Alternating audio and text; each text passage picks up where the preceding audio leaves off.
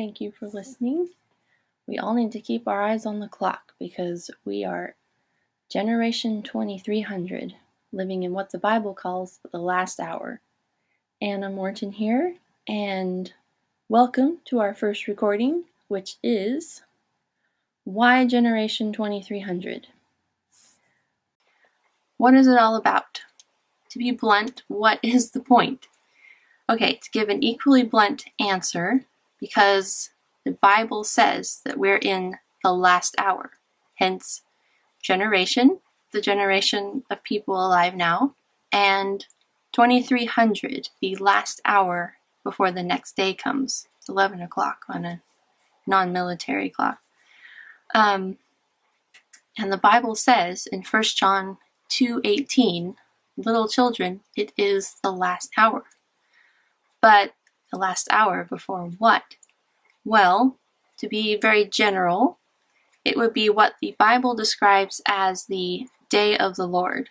Um, this day of the Lord is both a literal day and a series of events leading up to and surrounding that literal day. The literal day is when Jesus Christ comes back to earth and literally stands on the Mount of Olives outside Jerusalem. And then he sits on the throne of David to reign as the King of Kings during the millennium. So now I'll try to give you a very rushed and undetailed overview of the events of the last hour.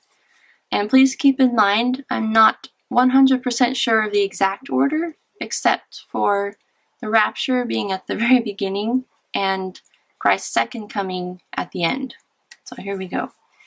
It begins with the rapture of the church to Christ in the clouds, where he takes us to heaven.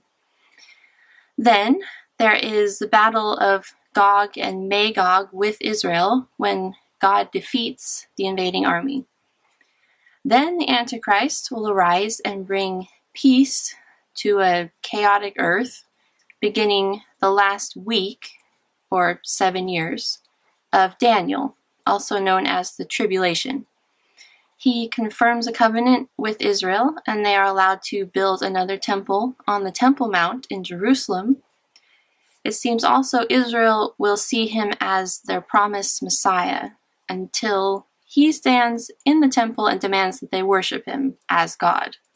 Now, they have a problem with that, as you can see with Christ in the New Testament. Um, then the Great Tribulation begins when Israel flees into the desert for three and a half years, and um, the Antichrist persecutes them as they've never been persecuted before, which is saying something for Israel. But God protects them, He keeps them. And then, while much of this is happening, God will be pouring out His judgments on a very unrepentant and rebellious world. All those judgments are found in Revelation bowls, trumpets, the seals. And then at last, Christ will come and rescue Israel and throw Satan, Antichrist, and the false prophet into the lake of fire, and he begins his reign of perfect righteousness on the earth. And we have the millennial kingdom. So, that is when the next hour strikes. But how do we know that we're in the last hour now? Well, what are these last few minutes that we see ticking by? That's what Generation 2300 is all about. I'm going to look at the Bible and the prophecies in it and at the events going on in the world that are setting the stage for the events of the day. So, here are a few ticks in brief that are happening as we speak. The glaring lights flashing in your face event is the existence of Israel today as a country, as a state.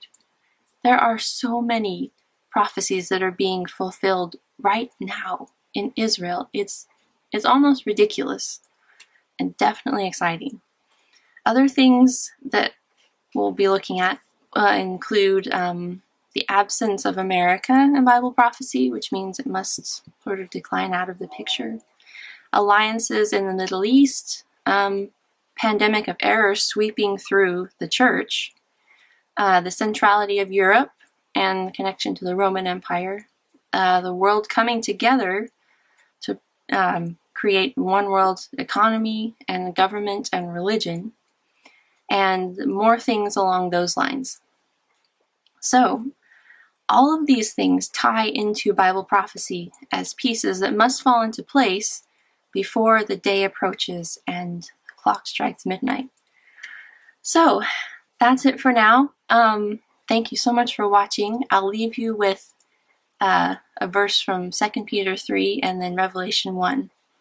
Uh, 1 Peter 3 uh, The Lord is not slack concerning his promises, as some count slackness, but is unwilling that any should perish, and that all should come to repentance.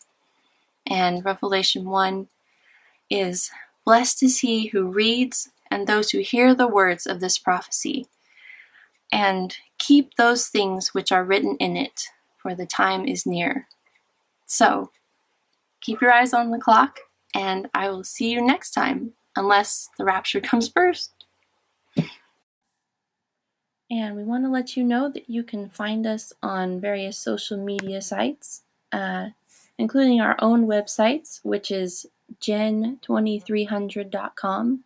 That's just J G E N 2300.com. No punctuation.